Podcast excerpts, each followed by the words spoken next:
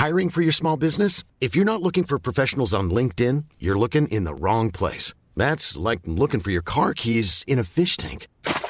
LinkedIn helps you hire professionals you can't find anywhere else, even those who aren't actively searching for a new job but might be open to the perfect role. In a given month, over 70% of LinkedIn users don't even visit other leading job sites. So start looking in the right place. With LinkedIn, you can hire professionals like a professional. Post your free job on linkedin.com slash people today.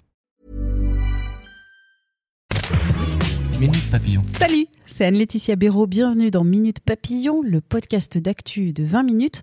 Aujourd'hui, une question des lecteurs. Suis-je obligée d'envoyer mon enfant à l'école lorsque les cours reprendront?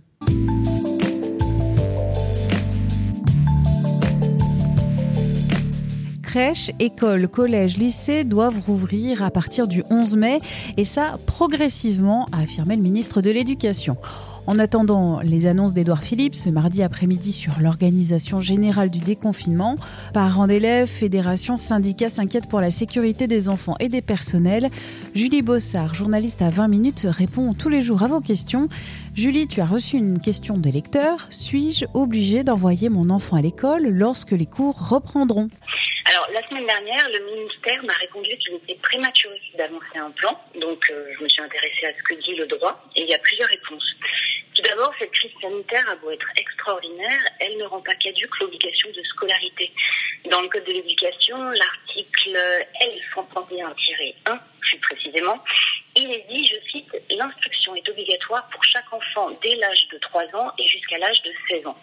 Mais là, on parle d'instruction et pas de scolarisation à l'école. Louis Le Foyer de Costil, un avocat que j'avais contacté, fait bien la différence. Et est-ce que, donc pour cet avocat euh, spécialiste en droit de l'éducation, est-ce qu'il y a d'autres obligations? Oui, il y a une obligation de déclaration. En France, un droit de retrait de l'école n'existe pas, mais les parents d'élèves peuvent quand même faire l'école à leurs enfants à la maison. Et pour ça, il faut qu'ils fassent une déclaration qu'ils signifient auprès de la mairie ou alors du rectorat. D'accord, donc euh, si je fais la classe à la maison à mon enfant, est-ce que je peux prendre euh, d'autres enfants de mon quartier, de mon immeuble? Non, on peut faire l'école à la maison pour son propre enfant, mais pas pour les enfants des autres. On peut pas s'arranger avec le voisin, la copine, les amis. Et aussi, on fait, on entre dans la définition des écoles illégales. Voilà, il faut ouvrir une école hors contrat et ça, ça prend pas deux semaines. Je suis parent d'un élève, je veux faire la classe à la maison, j'envoie ma déclaration auprès de la mairie ou du rectorat, et puis bah, et puis c'est tout. Pas tout à fait. L'avocat que j'ai contacté rappelle qu'on ne doit pas sous-estimer la question des supports et euh, du suivi pédagogique. Donner des cours à un primaire, c'est pas du tout la même chose que de donner des cours à un terminal, par exemple. Le niveau est vraiment pas le même.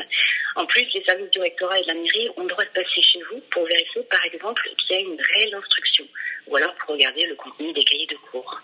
Et euh, est-ce qu'il peut y avoir euh, des sanctions, des problèmes pour les parents? Ouais, des sanctions existent. Par exemple, si les parents qui font classe à la maison ne le déclarent pas, le maire peut alerter le directeur académique des services de l'éducation nationale et la famille encourt alors une amende de 1500 euros. Ah, 1500 euros, d'accord. Est-ce qu'il y a d'autres sanctions possibles? Oui, l'école ou le rectorat peuvent signaler auprès des services sociaux un enfant qui n'est pas scolarisé à l'école ou à la maison, encore une fois, et des contrôles peuvent être euh, ensuite mis en place. Et s'ils ne sont pas concluants, les parents peuvent recevoir de nouvelles amendes, voire être de leur autorité parentale, et dans un cas extrême, euh, l'enfant peut être placé.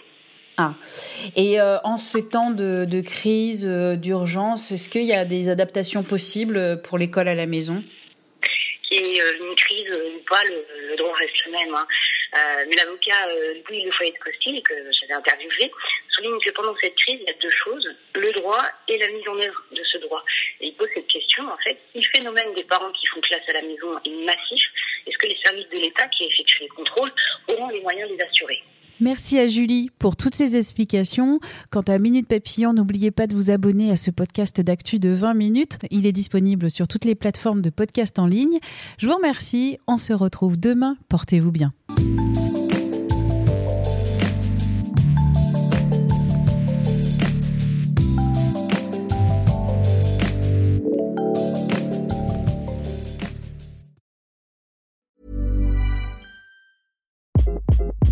Hi, this is Craig Robinson from Ways to Win, and support for this podcast comes from Invesco QQQ. Invesco QQQ is proud to sponsor this episode and even prouder to provide access to innovation for the last 25 years. Basketball has had innovations over the years too. We're seeing the game played in new ways every day. Learn more at Invesco.com slash QQQ. Let's rethink possibility. Invesco Distributors, Inc. On ne va pas se quitter comme ça. Vous avez aimé cet épisode? Sportif, généraliste, sexo ou scientifique, varié mais toujours bien informé. Découvrez les autres podcasts de la rédaction 20 minutes sur votre application d'écoute préférée ou directement sur podcast au pluriel.20minutes.fr. Et merci de nous avoir écoutés.